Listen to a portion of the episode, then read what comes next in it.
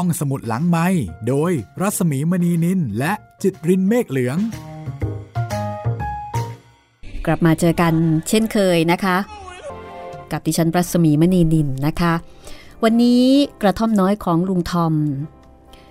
Uncle Tom's Cabin ของ Harriet Beecher Stowe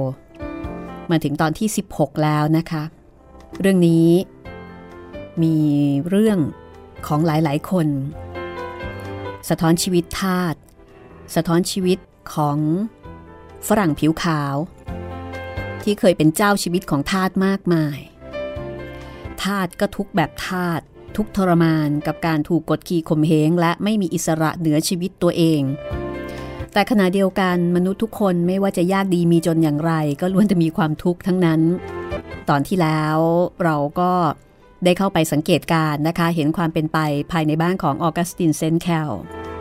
ซึ่งเป็นนายทาสที่มีฐานะร่ำรวย ไม่ต้องดิ้นรนทำงานทำการมาก ก็เรียกว่ามีกินมีใช้แบบสบายๆได้รับการปรนิบัติปรนิบัติพัดวีจากทาสอย่างสะดวกสบาย แต่ว่าความสัมพันธ์ภายในบ้านของออกัสตินเซนแคลก็ไม่สู้ไม่สู้ดีนักนะคะ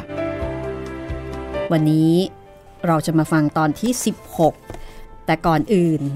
มาทวนความเดิมกันสักนิดค่ะ ความเดิมตอนที่แล้ว ป้าดีน่าคนครัว ไม่พอใจที่มิสโอฟิเลีย ซึ่งเป็นพี่สาวลูกพี่ลูกน้องของออกัสตินเซนแคลจะมาจัดระเบียบในครัวใหม่ แล้วก็ลงมายุ่ง แล้วก็ที่สำคัญนะคะ เหมือนกับมาล้วงลูกแล้วก็ได้เห็นความหมกเม็ด ความสับเพร่าของป้าดีน่าที่แกเก็บเอาไว้นานและที่ผ่านมาไม่เคยมีใครยุ่งเลย ลุงทอมแล้วก็มิสโอฟิเลีย มีโอกาสเจอยายปรู ท่าที่เมา ซึ่งเป็นคนขายขนมปังของอีกบ้านหนึ่งยายปรูเป็นคนที่มักจะยักยอกเงินของนายนี่มาซื้อเหล้าแล้วก็เมาอยู่ตลอด ใครๆ ก็สมเพศยายปรูแล้วก็ไม่ค่อยชอบยายปรูนัก จากการกระทำของแกลุงทอมได้มีโอกาสคุยกับยายปรู แล้วก็รู้ว่าการที่แกกินเหล้านั้น แกมีความทุกข์ จากที่ลูกของแกตาย ตายเพราะว่าถูกนายนี่แหละทารุณ ต่อมาวันหนึ่งค่ะ เยปรูก็ไม่มาขายขนมปังอีกทาที่มาขายแทนเล่าให้ฟังว่า แกเมาแล้วก็ถูกนายขังเอาไว้จนกระทั่งตาย มิสโอฟิเลียรู้เรื่องยายปรูด้วยความสะเทือนใจ แล้วก็รับไม่ได้กับสภาพเช่นนี้ เธอไปพูดกับออกัสตินว่าทำไมไม่จัดการกับเรื่องที่มันไร้ความอยุติธรรม เช่นนี้ ออกัสติน กับมิสโอฟิเลียก็มีการแลกเปลี่ยนความคิดเห็นกันนะคะ เพราะว่ามิสโอฟิเลียนั้น มาจากพื้นที่ทางเหนือ ซึ่งไม่เห็นด้วยกับระบบทาสในขณะที่ออกัสตินเซนแคลแม้ว่าจะเป็นคนดี แต่ก็เป็นคนทางภาคใต้ที่เห็นด้วยกับระบบทาสทั้งคู่ก็มีการประวาจา แล้วก็เรียกว่าขัดแย้งทางความคิดกันอยู่นะคะ เอาละค่ะ ในตอนที่ 16 วันนี้ เราจะไปฟังสองคนนี่เขาสะท้อนความคิดเห็น แล้วก็ความเชื่อของตัวเองที่มีต่อระบบทาสอันนี้น่าสนใจค่ะ เพราะนั่นเท่ากับว่าผู้เขียนคือ Harriet Beecher Stowe ได้ใส่ความคิดทัศนคติ หรือว่าอาจจะเป็นการสะท้อนนะคะ ทัศนคติของคนทางฝ่ายเหนือแล้วก็ฝ่ายใต้ในยุคนั้นที่มีต่อระบบทาสเรื่องราวจะเป็นอย่างไรนะคะ เราไปที่บ้านของออกัสตินเซนแคลกันเลยค่ะ แล้วก็ไปดูทั้งสองคน เขาคุยกัน ขัดแย้งกัน ความเห็นไม่เหมือนกันเกี่ยวกับเรื่องของชีวิตทาสค่ะ กระท่อมน้อยของลุงทอม Uncle Tom's Cabin ตอนที่ 16 ช่วงที่หนึ่ง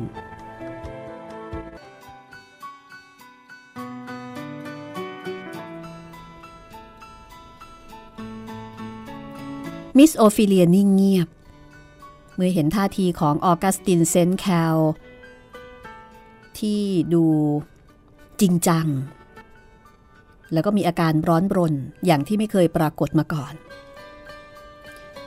ผมบอกคุณพี่แล้วว่าไม่มีประโยชน์อะไรหรอกครับ ที่เราจะมาพูด หรือว่าคิดถึงเรื่องนี้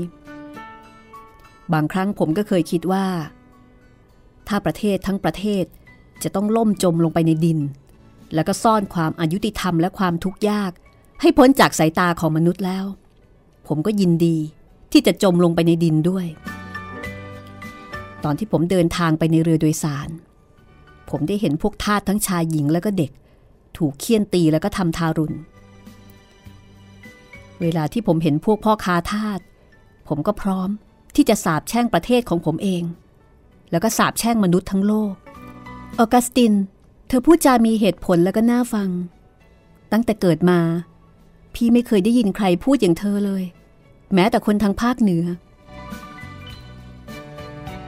คนทางภาคเหนือเหรอครับ คนทางภาคเหนือเลือดเย็นนะครับ คุณพี่ ไม่ว่าจะทำอะไรก็เป็นอารมณ์เย็นทุกอย่าง ไม่เหมือนกับพวกเราทางใต้หรอกครับ ปัญหามีอยู่ว่า เราตกอยู่ในสภาพแห่งความบาป แล้วก็ความทุกข์ยากนี้ได้อย่างไร ผมจะขอตอบตามคำที่คุณพี่เคยสอนผม ในวันอาทิตย์สมัยหนึ่ง เมื่อตอนที่ผมยังเป็นเด็ก ผมได้รับมรดกพวกทาสนี้ สืบต่อมาจากคุณพ่อ แล้วก็จากคุณแม่ด้วย แล้วก็เดี๋ยวนี้ทาสพวกนี้ก็เป็นของผม รวมทั้งลูกหลานที่เกิดใหม่ พ่อผมมาจากนิวอิงแลนด์ท่านมีนิสัยเหมือนอย่างคุณลุง ซึ่งเป็นคุณพ่อของคุณพี่ทุกอย่าง ยุติธรรม ซื่อตรง มีกำลังใจเข้มแข็ง แล้วก็มีศีลธรรมดี คุณพ่อของคุณพี่ ตั้งถิ่นฐานในนิวอิงแลนด์หาเลี้ยงชีพจากสิ่งที่เกิดจากธรรมชาติ แต่คุณพ่อผมมาอยู่ที่ลุยเซียนาเพื่อปกครองทาสชายหญิง แล้วก็บังคับให้คนพวกนั้นทำงาน เพื่อได้เงินมาบำรุงชาติของเรา ส่วนคุณแม่ของผม ท่านเป็นคนดีอย่างประเสริฐ อย่ามองผมอย่างนั้นสิครับคุณพี่ คุณพี่ก็ทราบแล้วว่าผมหมายความว่าอย่างไร คุณแม่ของผม ถือกำเนิดจากมนุษย์ปุถุชนก็จริง แต่เท่าที่เรามองเห็น ท่านไม่มีความอ่อนแอ หรือไม่ได้ทำอะไรผิด และทุกคนที่จำท่านได้ ไม่ว่าจะเป็นไทยหรือเป็นทาสก็พูดเหมือนกับผมทั้งนั้น คุณแม่คนเดียวนี่แหละครับ ซึ่งเป็นผู้กีดกั้นผมไว้จากทางแห่งความชั่ว คุณแม่เป็นแบบจำลอง ของผู้ชอบธรรม จากพระคำพีใหม่ทีเดียวนะครับ เป็นความจริงที่มีชีวิตอยู่ และไม่มีใครจะโต้แย้งได้เซนแคลพูดแล้วก็เอามือประสานกันไว้เมื่อระลึกนึกถึงมารดาผู้มีพระคุณของเขา ทันใดนั้นเขาก็สำรวมกิริยาให้เป็นปกติ แล้วก็เดินกลับมานั่ง บนเก้าอี้นวมที่เก่า แล้วก็บอกว่า พี่ชายกับผมเป็นลูกแฝดกัน ใครๆก็บอกว่าลูกแฝดหน้าตาเหมือนกัน แต่จริงๆแล้ว เราสองคนพี่น้องต่างกันลิบลับ พี่ชายผมมีตาดำเป็นประกาย ผมสีดำสนิท รูปร่างล่ำสันแข็งแรง ผิวเนื้อคล้ำ ส่วนผมเอง มีในตาสีฟ้า ผมสีทอง รูปร่างแบบบาง เหมือนพวกกรีก แล้วก็ผิวขาว พี่ชายผมแคล่วคล่องว่องไว แล้วก็ช่างสังเกต แต่ผมเป็นคนช่างฝัน แล้วก็เฉยชา พี่ชายผมเป็นคนอบอ้อมอารี ต่อเพื่อนฝูงแล้วก็ญาติพี่น้อง แต่ว่าเป็นคนที่หยิ่งแล้วก็ภาคภูมิใจในตัวเอง ปกครองผู้น้อยด้วยอำนาจที่เฉียบขาด และไม่แสดงความเมตตากรุณา ต่อสิ่งที่เป็นศัตรูต่อเขา แต่ว่าเราทั้งสองคนรักความจริงและความซื่อสัตย์เรารักกันอย่างที่พี่น้องทั่ว ๆ ไปจะรักกันได้ พี่ผมเป็นลูกรักของคุณพ่อ แต่ผมเป็นลูกรักของแม่ ผมเป็นคนที่มีความรู้สึกละเอียดอ่อนต่อทุกสิ่ง ซึ่งเรื่องนี้พ่อกับพี่ของผมไม่มีวันที่จะเข้าใจ เพราะฉะนั้นจึงไม่มีความเห็นอกเห็นใจผมในสิ่งเหล่านั้น แต่คุณแม่ คุณแม่เข้าใจผมทุกอย่าง เวลาที่ผมทะเลาะกับอัลเฟรดพี่ชาย พ่อจะมองผมอย่างเคร่งขรึม แต่ผมมักจะไปที่ห้องของแม่ แล้วก็นั่งลงข้างท่าน ผมยังจำรูปร่างหน้าตาของท่านได้ดี แก้มของท่านซีเซียว ดวงตามีแววอ่อนโยน แล้วก็เคร่งขรึม ท่านสวมเสื้อขาวเสมอ แม่ของผม มีสติปัญญาเฉลียวฉลาด แล้วก็เล่นดนตรีเก่ง ท่านเคยนั่งที่หน้าออแกน เล่นเพลงสวดอันไพเราะของพวกแคทอลิก แล้วก็ร้องเพลงเสียงเหมือนทูตสวรรค์มากกว่ามนุษย์ ผมเอาศีรษะซบตักท่าน แล้วก็ร้องไห้ คิดฝันในสิ่งที่ผมไม่สามารถจะบรรยายออกมาเป็นถ้อยคำได้ สมัยนั้นไม่มีใครคิดหรอกครับ ว่าการมีทาสเอาไว้ใช้เป็นสิ่งที่ผิด เนื่องจากพ่อผมเป็นผู้ดีมีตระกูล เราก็เลยมีข้าทาสบริวารสืบต่อกันมา ตั้งแต่ครั้งคุณปู่ และท่านก็ภาคภูมิใจในวงตระกูลของท่านมาก พี่ชายผมมีนิสัยเหมือนคุณพ่อไม่มีผิด เซนแคลกล่าวต่อไปว่า พ่อของเขาถือนักหนาในเรื่องผิว ท่านมีความเชื่อว่าพวกผิวขาว เกิดมาเพื่อที่จะเป็นนายของพวกนิโกร พ่อของเขามีทาสนิโกรถึง 500 คนสำหรับทำงานในไร่ฝ้าย พ่อของเขาปกครองคนงานอย่างมีระเบียบ ทุกคนต้องทำงานอย่างขยันขันแข็ง ถ้าขี้เกียจก็จะถูกลงโทษ แล้วก็มีนายงานสำหรับควบคุมพวกทาสเป็นชาวเมืองเวอร์มอนต์มีรูปร่างสูงล่ำสัน แข็งแรง แล้วก็เป็นคนที่จิตใจดุร้าย นายงานคนนี้มักจะลงโทษท่าที่เกียจคร้านอย่างทารุณ จนออกัสตินแล้วก็แม่เนี่ยไม่สามารถจะทนดูได้ ตอนนั้นออกัสตินยังเป็นเด็กเล็ก ๆ เขาเป็นคนที่จิตใจดี มีเมตตา แล้วก็เห็นอกเห็นใจคน เขาชอบเที่ยวไปตามกระท่อมของพวกทาสทาสเหล่านั้นก็ชอบที่จะบ่นแล้วก็ปรับทุกข์ให้เขาฟัง ออกัสตินในวัยเด็กก็นำเรื่องราว มาบอกกับแม่ สองคนแม่ลูกก็ช่วยกันแก้ไขแล้วก็คอยขัดขวาง ไม่ให้นายงานเคี่ยนตีพวกทาสอย่างทารุณ จนกระทั่งนายงานผู้โหดร้ายคนนั้น ไปบ่นกับพ่อของเขา ว่าสองคนแม่ลูกนี้ชอบขัดขวาง แล้วก็จะขอลาออกจากงาน สุดท้ายพ่อของเขาก็ห้ามไม่ให้ออกัสตินกับแม่เนี่ยไปเกี่ยวข้องกับทาสในไร่อีก เหมือนกับว่าไปทำให้เสียการปกครองเสียระบบ แม่ของเขา แม้ว่าจะมีอำนาจปกครองผู้รับใช้ทุกคนในบ้าน แต่ว่าไม่มีอำนาจปกครองคนงานในไร่ฝ้ายพ่อของเขามอบอำนาจในการปกครองคนงานในไร่ฝ้ายให้อยู่ในอำนาจของนายงานทุกอย่างอย่างเบ็ดเสร็จ โดยที่แม่ของเขาไม่สามารถที่จะไปก้าวไก่หรือว่าไปยุ่งเกี่ยวอะไรได้ทำให้แม่ รู้สึก ท้อใจที่ไม่สามารถจะทำคล้ายๆ กับว่าที่ไม่สามารถที่จะไปช่วยเหลืออะไรพวกทาสได้อีก จากนั้นแม่ของเขาก็หันมาอบรมเลี้ยงดูแล้วก็สั่งสอนลูกๆ พี่ชายของออกัสติน มีนิสัยใจคอเหมือนพ่อทุกกระเบียดนิ้ว แม้ว่าแม่จะพยายามสั่งสอนในเรื่องของความเมตตากรุณา แต่ก็ไม่มีประโยชน์นัก ในขณะที่ออกัสตินเป็นลูกแม่ เขาจดจำคำสอนของแม่เอาไว้ในใจ แต่แม่ของเขาก็ไม่เคยโต้เถียง หรือว่าแสดงความขัดแย้งต่อความเห็นของพ่อ แต่แม่ก็แสดงให้ออกัสตินเห็นว่า ความคิดของท่านแตกต่างไปจากความคิดของพ่อ แม่เชื่อว่า แม้แต่พวกทาสที่ต่ำต้อยที่สุด ก็มีวิญญาณอันมีค่า ในยามค่ำคืน แม่เคยชี้ให้เขาดูดาวบนท้องฟ้า แล้วก็บอกว่า แม้กระทั่งจิตวิญญาณที่ต่ำต้อยที่สุดในไร่ฝ้าย ก็จะยังคงดำรงอยู่ เมื่อดาวเหล่านี้สูญสิ้นไปหมดแล้ว จิตวิญญาณเหล่านั้นจะดำรงอยู่ชั่วนิรันด์เช่นเดียวกับพระเจ้า แม่ของเขามีรูปภาพเก่าๆที่งดงามสองสามรูป และรูปหนึ่งที่ออกัสตินชอบมากก็คือ รูปพระเยซูรักษาคนตาบอด ดูสิออกัส คนตาบอดนั่นเป็นขอทานที่ยากจนแล้วก็น่ารังเกียจ เพราะฉะนั้น พระเยซูจึงเรียกเขาไปรักษาใกล้ๆ พระองค์เรียกเขาไปหา และทรงวางพระหัตถ์บนชายตาบอดนั้นจำไว้นะลูกรักของแม่ ออกัสตินบอกว่า ถ้าผมได้เติบโตขึ้นภายใต้ความควบคุมดูแลของแม่ตลอดไป ผมก็คงจะเป็นคนที่ดีกว่านี้ร้อยเท่า แต่น่าเสียดาย ผมจากคุณแม่ไปตั้งแต่อายุ 13 แล้วก็ไม่ได้เห็นท่านอีกเลย เซนแคลซบศีรษะลงบนฝ่ามือ ก่อนที่จะเงยหน้าขึ้นกล่าวต่อไปว่า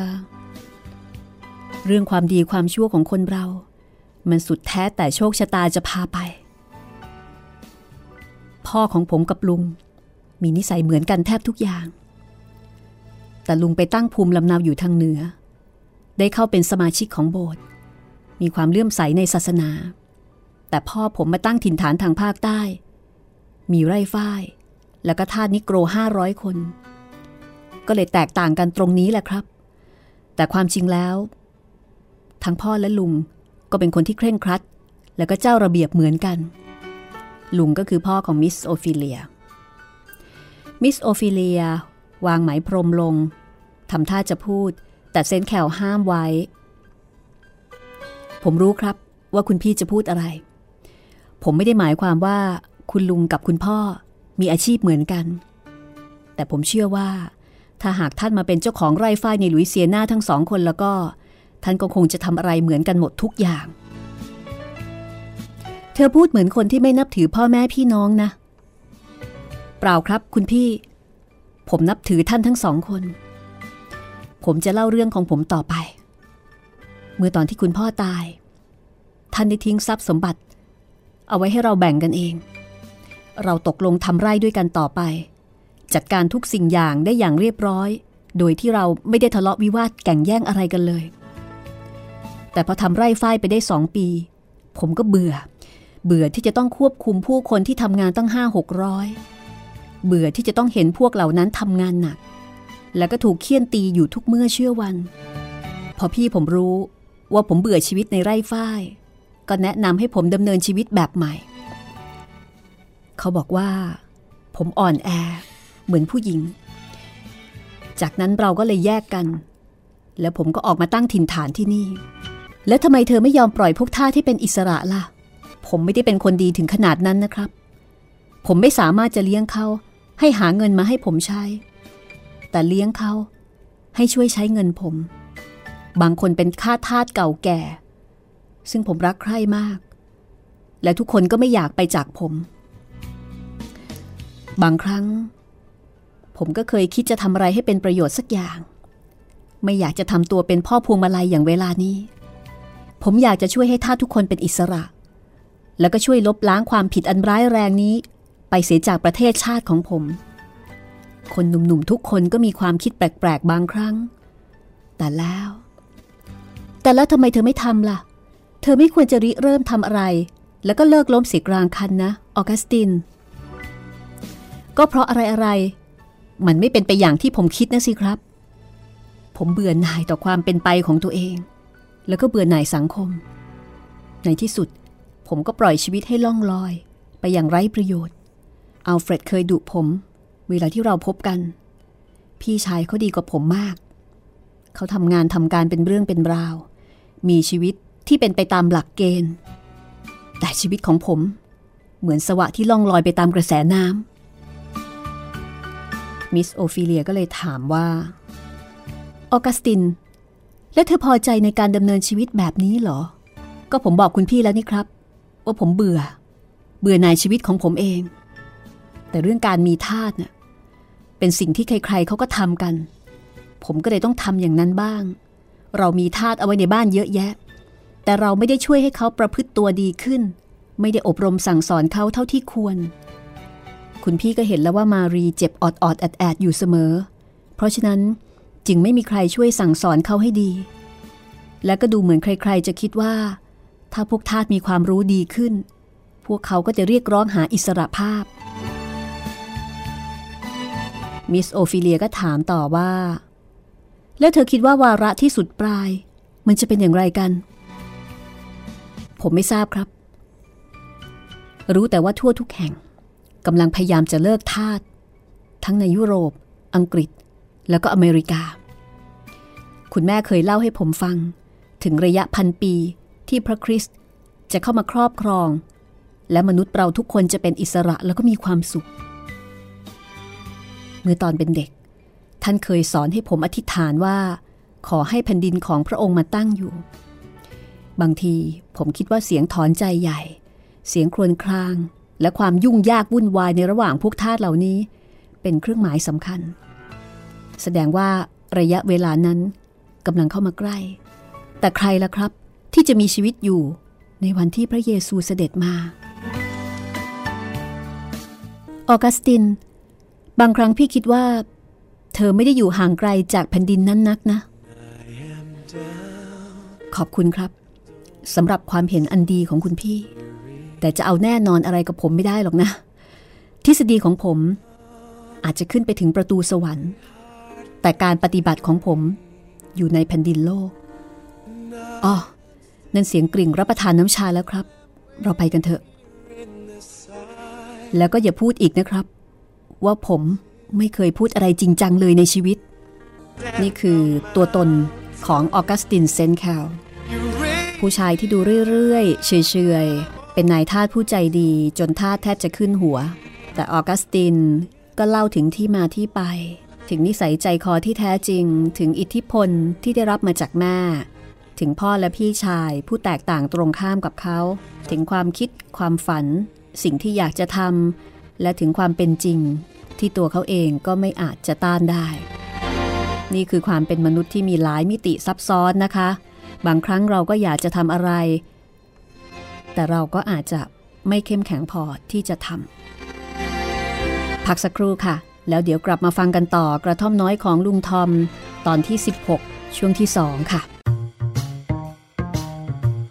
ห้องสมุดหลังไม้โดยรัสมีมณีนินและจิตรินเมฆเหลือง เข้าสู่ช่วงที่ 2 ของตอนที่ 16 นะคะ กระท่อมน้อยของลุงทอมค่ะ ผลงานของ Harriet Beecher Stowe นะคะ นักเขียนชาวอเมริกัน คุณแม่ลูกเก้าเขียนทีละบททีละบทแล้วก็มาอ่านให้ลูกฟังตอนกลางคืน ลูกฟังแล้วก็ร้องห่มร้องไห้ด้วยความสะเทือนใจในสิ่งที่แม่เขียน แล้วเมื่อมีการตีพิมพ์รวมเล่มนะคะ หนังสือเล่มนี้ก็ขายได้ระเบิดเถิดเทิง ยอดขายเป็นรองก็แต่คัมภีร์ไบเบิลเท่านั้นค่ะ แล้วก็หลังจากนั้นอีก 9 ปีต่อมาก็เกิดสงครามกลางเมือง ว่าด้วยเรื่องของระบบทาสที่เป็นความขัดแย้งระหว่างฝ่ายเหนือกับฝ่ายใต้ และก็นำไปสู่การยกเลิกระบบทาสในที่สุด ก็ต้องบอกว่าเป็นวรรณกรรมที่ทรงพลังทีเดียวนะคะ แปลเป็นภาษาไทยโดยอสนิทวงค่ะ แล้วก็ล่าสุดสำนักพิมพ์ทับหนังสือจัดพิมพ์เมื่อเดือนสิงหาคม 2559 ที่ผ่านมานี่เองนับเวลาได้60 64 ปีนะคะสำหรับฉบับภาษาไทย ถ้าฉบับภาษาอังกฤษก็ 164 ปี เรื่องราวของชีวิตทาสความทารุณโหดร้าย แล้วก็ความคิดความเห็นของคนผิวขาว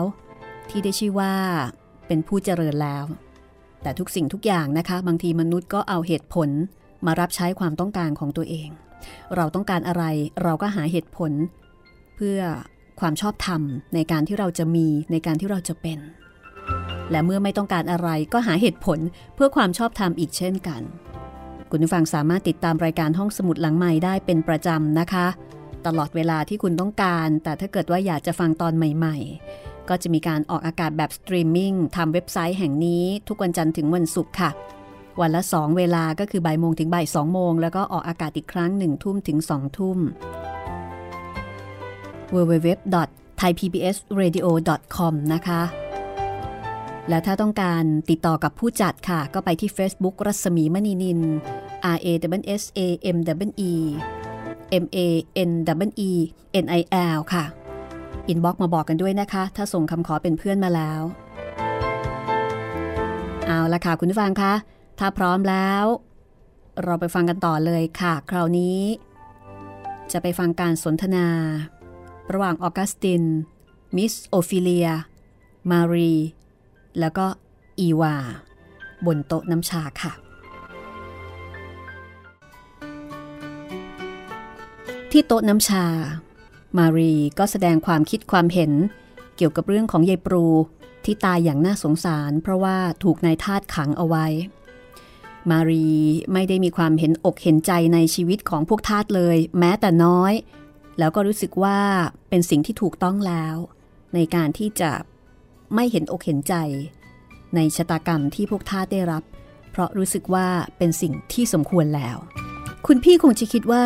พวกเราเป็นคนป่าเถื่อนสินะคะ ฉันรู้ดีค่ะ ว่าจริงๆแล้วเนี่ย มันยากมากที่จะปกครองพวกทาสคุณพี่รู้ไหมคะว่า บางคนก็ชั่วร้าย จนไม่สมควรจะมีชีวิตอยู่สำหรับพวกนี้นี่ ฉันไม่มีความสมเพศเวทนาเอาซะเลย ถ้ามันทำตัวดีแล้วก็ เรื่องแบบนี้ก็คงไม่เกิดขึ้นหรอกค่ะคุณพี่ แต่คุณแม่คะยายปรูแกไม่มีความสุขนะคะ แกถึงต้องกินเหล้าเหลวไหล ฟังแก้ตัวเขาแน่อีวา แม่เป็นทุกข์มากกว่าพวกนั้น แม่ยังไม่เห็นจะต้องกินเหล้าเลยนะ มันชั่วร้ายเองนั่นแหละ บางคนก็ไม่รู้จักเข็ดหลาบ แม้ว่าจะถูกลงโทษอย่างหนักฉันจำได้ว่า คุณพ่อเคยมีทาสคนหนึ่ง ที่ขี้เกียจมาก แล้วก็เคยหลบหนีไม่อยากทำงาน แอบไปนอนอยู่ตามบึง แล้วก็เที่ยวลักข้าวของทำการร้ายต่างๆ นานา เคยถูกจับแล้วก็ถูกเคี่ยนหลายครั้ง แต่ก็ไม่เข็ดหลาบสักที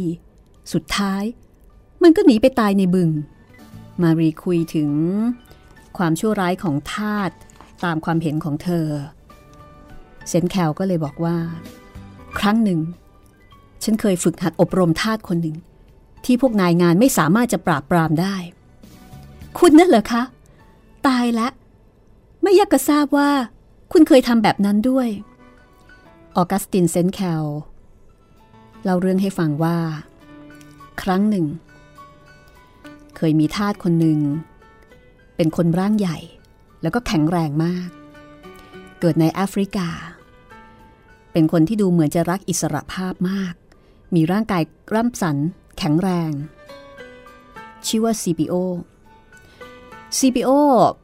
ถูกขายต่อ ๆ กันมา เพราะว่าไม่มีนายคนไหนที่สามารถจะบังคับเขาได้ จนกระทั่งในที่สุดอัลเฟรด พี่ชายของออกัสติน ก็ซื้อเอาไว้ เพราะคิดว่าน่าจะเอาอยู่ แต่แล้ววันหนึ่ง CPO ก็ชกนายงานจนล้มคว่ำแล้วก็วิ่งหนีไปที่บึง ตอนนั้นออกัสตินไปเยี่ยมพี่ชายที่ไร่ฝ้ายพอดี อัลเฟรดโกรธมาก แต่ออกัสตินบอกว่า เป็นความผิดของเขาเอง ที่ทาสนั้นหลบหนีไป อัลเฟรดก็เลยตกลงมอบหน้าที่ให้เขาไปตามจับ CPO นั้นมาฝึกอบรม แล้วก็จัดคนให้กับออกัสตินเนี่ยประมาณ 6-7 คน พร้อมด้วยปืนแล้วก็สุนัขสำหรับไปตามจับ ออกัสตินบอกว่า ตอนนั้นเขารู้สึกตื่นเต้นเล็กน้อย เพราะว่าการตามจับพวกทาสต้องเตรียมตัว ราวกับจะออกไปล่าสัตว์เลยทีเดียว คือต้องมีการเตรียมตัว เตรียมใจแล้วก็เตรียมคน ต้องพร้อม และโดยเฉพาะทาสคนนี้ เป็นคนที่พยศมาก มีฤทธิ์มีเดชมีพลัง แม้กระทั่งในงานก็ถูกชกล้มคว่ำมาแล้ว ออกัสตินบอกว่าครั้งนั้น สุนัขออกวิ่งไล่ตามแล้วก็เห่าหอน เขาควบม้าตามไป CPO วิ่งหนีกระโดดเหมือนกวาง แล้วก็ไปติดอยู่ในไร่อ้อย พอหนีไปไหนไม่ได้ CPO ก็หันมาสู้ สู้กับสุนัข แล้วก็สู้อย่างทรหด และสามารถฆ่าสุนัขตายถึงสามตัวด้วยมือเปล่า แต่ในที่สุด เขาก็ถูกยิงล้มลง แทบเท้าของออกัสติน เมื่อ CPO ไม่สามารถจะสู้ต่อไปได้ เขาก็เงยหน้าขึ้นมองออกัสตินด้วยสายตาแสดงความเป็นลูกผู้ชาย และความท้อถอย ออกัสตินกั้นสุนัข ไม่ให้ตามไปกัด CPO อีก แล้วก็กั้นเขาไว้ ป้องกันเขาไว้จากพวกที่ไปตามจับ แล้วก็อ้างว่า CPO เป็นเฉลยของเขา เพื่อป้องกันไม่ให้เขาถูกยิง จากนั้นอัลเฟรดก็ขาย CPO ให้กับออกัสติน ชายหนุ่มรับ CPO ไปรักษาพยาบาล และภายในเวลาเพียงสองอาทิตย์ เขาก็สามารถที่จะปราบปราม CPO ให้ละพยศ แล้วก็ยอมทำตามความประสงค์ของเขาได้ทุกอย่าง เล่ามาถึงตรงนี้ ภรรยาของเขาคือมารี ก็สงสัย ว่าออกัสติน สามีที่แสนจะเหยาะแยะของเธอ ไรซึ่งอำนาจทำได้อย่างไร ง่ายนิดเดียว ฉันพาเขาไปที่ห้องของฉัน หาเตียงดีๆ ให้เขานอน แต่งบาดแผลให้เขา รักษาพยาบาลเขาจนหายเป็นปกติ แล้วฉันก็ทำใบสำคัญให้เขาเป็นอิสระ บอกให้เขาไปไหนๆ ได้ตามใจชอบ แล้วเขาไปหรือเปล่า มิสโอฟิเลียถาม เปล่าครับ CPO ฉีกใบสำคัญเป็นสองท่อน แล้วก็ไม่ยอมไปจากผมอย่างเด็ดขาด ผมไม่เคยมีทาสคนไหน ที่ซื่อสัตย์แล้วก็จงรักภักดีเช่นนี้มาก่อน เขานับถือศาสนาคริสเตียนต่อมาในภายหลัง เขามีนิสัยอ่อนโยน สุภาพเหมือนเด็กๆ เขาดูแลที่ดินของผมที่ทะเลสาบ แล้วก็ทำงานได้ดีมาก แต่น่าเสียดายเมื่อตอนอหิวาตกโรคระบาดครั้งแรก ผมก็ต้องสูญเสียเข้าไป จริง ๆ แล้ว เขาสละชีวิตเพื่อผมทีเดียว เขาตายเพื่อผม เพราะว่าตอนนั้น ผมป่วยเกือบตาย ใคร ๆ ก็ทิ้งผมไป เพราะกลัวว่าจะติดโรค มี CPO คนเดียว ที่ดูแลรักษาผมอย่างเข้มแข็ง แล้วช่วยให้ผมรอดตาย แต่น่าสงสารที่เขากลับมาติดโรคจากผม แล้วก็ป่วยหนักจนไม่มีทางแก้ไข ผมไม่เคยเสียดายใคร เท่ากับทาสผู้ซื่อสัตย์คนนั้นอีกเลย อีวาค่อยๆ ขยับเข้ามาใกล้พ่อ พอเซนแคลเล่าจบ เด็กหญิงก็เอาแขนโอบคอพ่อไว้ แล้วร้องไห้สะอึกสะอื้นจนตัวสัน่น อีวา หนูเป็นอะไรไป เปล่าค่ะ หนูไม่ได้เป็นอะไรไป หนูไม่ได้เป็นอะไรไปค่ะ และหนูก็ไม่ได้ประสาทอ่อน แต่เรื่องเหล่านี้ เข้าไปอยู่ในใจหนู หนูหมายความว่าอะไรลูก หนูบอกไม่ได้ค่ะ หนูคิดอะไรหลาย ๆ อย่าง บางทีวันหนึ่งหนูจะบอกคุณพ่อ คิดเถอะลูก แต่อย่าร้องไห้กวนใจพ่อกันละกัน ดูนี่นะ พ่อมีลูกพีชใบสวยจะให้ เอาไว้ลูก มา มาดูปลาทองกันดีกว่า เซนแคลพูดแล้วก็จูงมือลูกสาวออกไปที่ระเบียงเรือน ครูต่อมา ก็มีเสียงหัวเราะอย่างร่าเริงดังลอดผ้าม่าน ขณะที่อีวานและเซนแคลไล่คว้างปากันด้วยดอกกุหลาบ แล้วก็วิ่งไล่กันตามสนามหญ้า พ่อกับลูกเป็นพ่อที่รัก แล้วก็สนิทสนมกัน ทางด้านของลุงทอม ลองขึ้นมาดูที่พักของลุงทอมกันบ้างนะคะ ที่พักของลุงทอมเป็นห้องเล็กๆ อยู่เหนือคอกม้า ห้องนั้นสะอาดสะอ้านเรียบร้อย มีเตียง เก้าอี้ หิ้งเล็กๆสำหรับวางพระคำพีและหนังสือเพลง เวลานี้ลุงทอมกำลังนั่งอยู่หน้าโต๊ะเล็กๆ มีกระดานชนวนแผ่นหนึ่งวางอยู่ข้างหน้า แกกำลังขมักขม้น เขียนอะไรอยู่บนกระดานชนวนแผ่นนั้น ความจริงก็มีอยู่ว่า แกคิดถึงบ้าน คิดถึงบ้านมาก แกขอกระดาษเขียนจดหมายมาจากอีวา แล้วก็เก็บรวบรวมเครื่องเขียนที่ยอชเคยให้แก ตอนนี้แกกำลังร่างจดหมายบนกระดานชนวน กว่าจะเขียนได้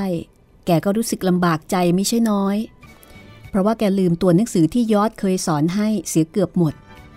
และตัวที่จำได้ก็ไม่รู้ว่าจะใช้เขียนอย่างไร ยอชในที่นี้ก็คือ ลูกชายของมิสเตอร์และก็มิสซิสเชลบี นายน้อยของแก ที่เคยสอนให้แกเขียนหนังสือ ลุงทอมเขียนแบบจำได้บ้างไม่ได้บ้าง เขียนด้วยความยากลำบาก ด้วยความรู้อันจำกัด ในขณะที่แกกำลังเขียน แล้วก็ถอนใจด้วยความทดท้ออย่างแรง อีวาก็เดินเข้ามาชะโงกข้ามไหลแล้วก็มองแกเขียนจดหมายที่กำลังร่างอยู่ ลุงทอม ลุงกำลังเขียนอะไรเหรอ ตลกจัง ผมกำลังเขียนจดหมายถึงเมียแล้วก็ลูกๆของผมครับคุณหนู แต่น่ากลัวว่าจะเขียนไม่สำเร็จ ฉันอยากจะช่วยลุง ปีกลายนี้ ฉันเขียนตัวหนังสือได้หมด แต่เกรงว่าจะลืมซะแล้ว อีวาเอนศีรษะที่มีผมสีทองเข้ามาชิดศีรษะลุงทอม แล้วสองคนก็ปรึกษาหารือกันช่วยกันเขียนจดหมายนั้น ลุงทอม จดหมายของลุงน่าอ่านดีแล้วล่ะจ้ะ ลูกและเมียของลุงคงจะดีใจมาก น่าสงสารเหลือเกิน ที่ลุงต้องจากลูกเมียมา ฉันจะขอให้คุณพ่อปล่อยลุงกลับไปสักวันหนึ่งดีไหมจ๊ะ คุณนายบอกว่า จะหาเงินมาไถ่ตัวผมกลับไป คุณยอชก็บอกว่า จะมาไถ่ตัวผม และให้เงินดอลลาร์อันนี้เอาไว้เป็นที่ระลึก และทอมก็หยิบเหรียญดอลลาร์อันประเสริฐของแกออกมาจากเสื้อ ถ้าอย่างนั้นคุณยอช ก็คงจะมาไถ่ลุงอย่างแน่นอน หนูดีใจจริง ๆ ผมอยากส่งจดหมายให้เขารู้ว่าผมอยู่ที่ไหน แล้วบอกโคว่าผมสบายดี เพราะแกเป็นห่วงผมมาก ทอม เสียงเซนแคลดังอยู่ที่ประตูห้อง เล่นเอาทั้งอีวาแล้วก็ลุงทอมถึงกับสะดุ้ง อะไรกันนี่ จดหมายของลุงทอมค่ะคุณพ่อ หนูช่วยแกเขียน คุณพ่อว่าดีไหมคะ พ่อไม่อยากจะทำให้ทั้งสองคนผิดหวัง ทอม ฉันจะเขียนจดหมายให้แกเอง ตอนที่ฉันกลับมาจากขี่ม้า แต่ตอนนี้แกไปเตรียมม้าให้ฉันก่อนดีกว่า แต่ลุงทอมต้องเขียนนะคะ คุณพ่อ จดหมายนี่สำคัญมากทีเดียว เพราะแกบอกหนูว่า นายของแก จะส่งเงินมาไถ่แกกลับไป แกบอกหนูอย่างนั้นค่ะเซนแขวคิดว่านี่เป็นเพียงคำสัญญาที่ไม่จริงจังอะไร ของนายผู้มีอารมณ์ดีที่บอกกับทาสเพื่อไม่ให้เขามีความกลัวเมื่อถูกขาย แต่ก็ไม่ได้เป็นไปตามนั้นเซนแคลไม่ได้พูดว่าอะไรเกี่ยวกับเรื่องนี้ นอกจากสั่งทอม ให้เตรียมม้าให้เขาขี่ และในตอนกลางคืนวันนั้นเซนแคลก็ช่วยเขียนจดหมายให้ลุงทอมเสร็จเรียบร้อย และนำไปทิ้งที่ตู้ไปรษณีย์มิสโอฟิเลีย ยังคงจัดการดูแลบ้านช่องอย่างมีระเบียบตลอดไป คนในบ้านนับตั้งแต่ป้าดีน่าจนกระทั่งถึงเด็กเล็กที่สุด ยอมรับว่ามิสโอฟิเลีย เป็นนายงานผู้เคร่งครัด ซึ่งพวกเขาไม่ใคร่จะพอใจนัก คือไม่มีลูกน้องคนไหนนะคะ ที่จะพอใจนายงานซึ่งเคร่งครัด แล้วก็เป็นระเบียบแล้วก็ล้วงลูก เหมือนอย่างมิสโอฟิเลีย ในขณะที่พวกทาส ที่มีฐานะสูงสักหน่อยในครอบครัว อย่างเช่นอดอล์ฟเจน แล้วก็โรซาพากันเมาท์บอกว่ามิสโอฟิเลียไม่ใช่สุภาพสตรี เพราะสุภาพสตรีหรือว่าพวกนายนายจะไม่ลงมาทำงานเองอย่างมิสโอฟิเลีย แล้วก็พากันวิพากษ์วิจารณ์ว่า หล่อนช่างไม่มีท่าทางเป็นผู้ดีเอาซะเลย คือผู้ดีของออพวกทางใต้ หมายถึงคนที่ไม่ทำอะไรเลย ผู้ดีย่อมไม่ทำงาน แล้วก็ไม่ลงมาคลุกคลีทำงานหรือว่ามากวดขันทาสผู้ดีต้องอยู่เฉยๆ ตามประษาคนรวย แต่มิสโอฟิเลียมาจากทางเหนือ ซึ่งไม่ยินดีใช้ระบบทาสและทุกคนต้องทำงานเอง มิสโอฟิเลียจึงดูเหมือนกับว่า ไม่ใช่สุภาพสตรี แล้วก็ไม่ใช่ผู้ดี ทุกคนประหลาดใจที่มิสโอฟิเลีย เป็นญาติกับเซนแคล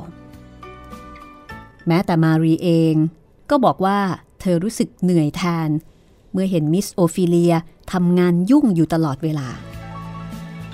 อันที่จริงแล้วความขยันของมิสโอฟิเลียก็น่าจะให้คนอื่นบ่น เธอเย็บผ้าตั้งแต่เช้าจนค่ำ ครั้นถึงเวลากลางคืน